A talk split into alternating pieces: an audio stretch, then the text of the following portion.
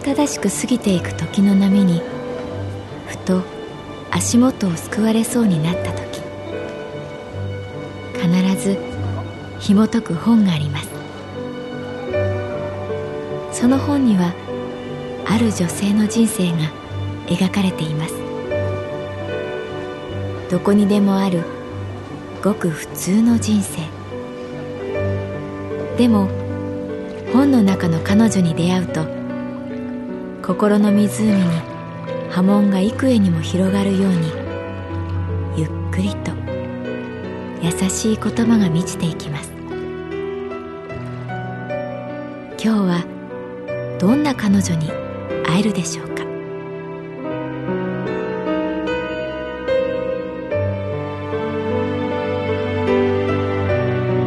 サウンドライブラリー。世界に一つだけの本。朗読は私木村多江がお送りいたします。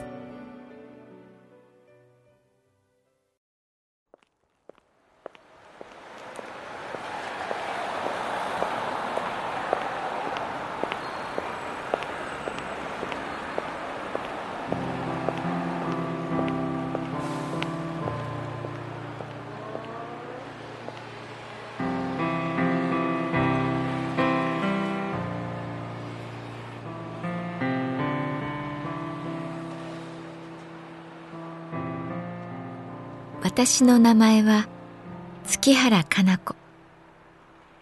旅行会社に勤めている。朝神保町支店に出社すると開店前の店先で激しく言い合う夫婦がいた。二人とも60代後半くらいだろうか小柄でお揃いのリュックを背負っている。お前はそうやっていつもちゃんと確認しないんだよ。と、夫らしき男性が吐き捨てるように言うと、お父さんだって、ここでいいって言ったじゃないですか。妻らしき女性も目を三角にして反論する。俺は、ここでいいなんて言ってないいいえ、言いました。言ってないお前は、そうやって、いつも俺のせいにする。私が、いつお父さんのせいにしました。和幸が大学を辞めたのも、俺がいなかったせいにして。あれは、仕方ないだろ。単身赴任だったんだから。仕事なんだから。お父さんはそんな風に、いつも仕事だから仕事だからって、そう言われたら、私は何にも言えません。私が恐る恐る近づこうとしたら、走ってくる足音がした。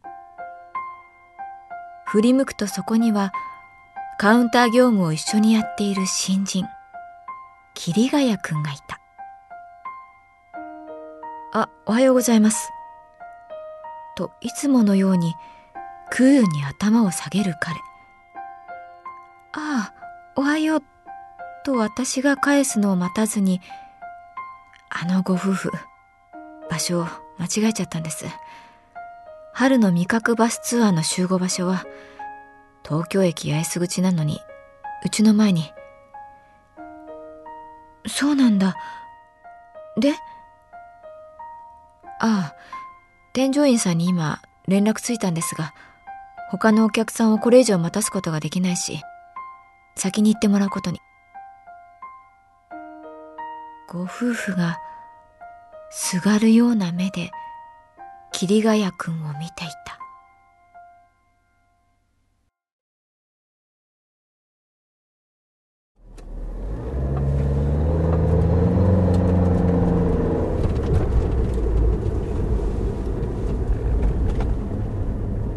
私はタクシーの助手席にいた。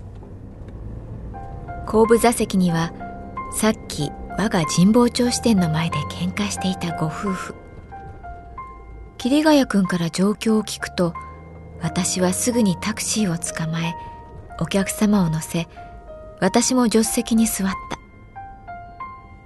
品川駅まで行ってください。なるべく早く。緊迫した空気と一緒に行き先を告げる。春の味覚バスツアーは東京駅の次に品川駅で参加者をピックアップする。そこに間に合うようにタクシーを飛ばしてもらう。添乗員さんに連絡する。急ぎますので待っていてください。流れる景色を横目で眺めながら私は思い出していた。タクシーに乗り込む私を明らかに不満顔で見つめる桐ヶ谷君。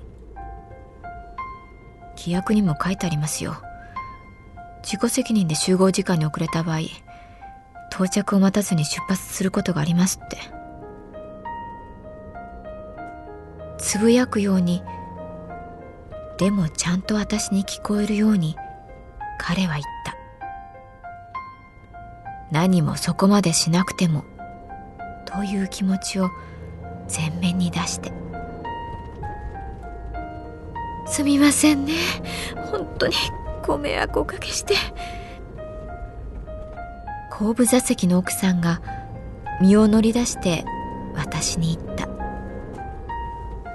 旦那さんの方は無然とした表情で窓の外を睨みつけていた。車が黄色信号の交差点を通過した。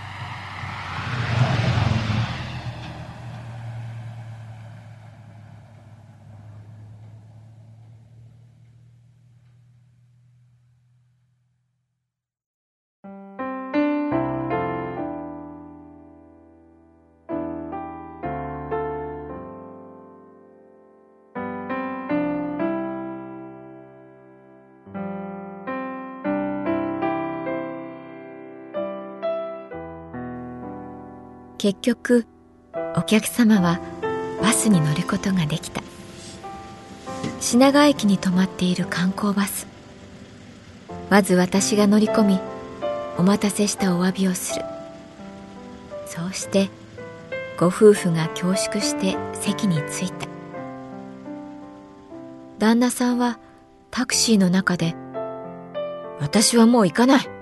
みんなに頭を下げてバスになんか乗りたくない。と言ったけれど私はとにかく行くだけ行ってみましょうと説得した。遠ざかるバスを見送る。よかったという安堵とともに小さなわだかまりが私の心に影を落とした。その影の行方を探す。それは桐ヶ谷君への対抗心とでも言うべき気持ちだった。何でもそつなくこなしミスも愚痴も戸惑いもない彼にどこかで私はこんな風に仕事をしてきたと見せているようななんだかパフォーマンスをしているような後味の悪さがあった。支店に帰ると桐ヶ谷君がすっと私のそばにやってきて「お疲れ様でした。いろいろお手数おかけしました」と頭を下げた。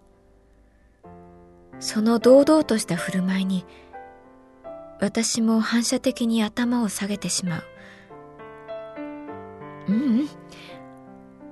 ん。でもとにかく間に合ってよかった。ぜだろう。どこかで意地になりながらタクシーを捕まえた自分がひどく子供っぽく感じられた。確かに桐ヶ谷君の言った通り完全にお客様の自己都合での遅刻だからバスに乗れなくて当たり前。なんだけどでもねお待たせしたお客様たちは最初はなんだよ待たせやがってって思うけど最終的に残るのはこの旅行代理店ずいぶん丁寧だな。そこまでしてくれるんだっていい印象を持ってくれると思うんだよね。私たちの仕事で一番大事なことはいかにリピーターになっていただけるかだから。だからわかります。勉強になりました。桐ヶ谷君はそう言い残してカウンターに座った。開店しますと声がかかりドアが開き最初のお客様が春の香りをまといながら入ってきた。私は心の影を追い払うように大きな声を出した「いらっしゃいませ!」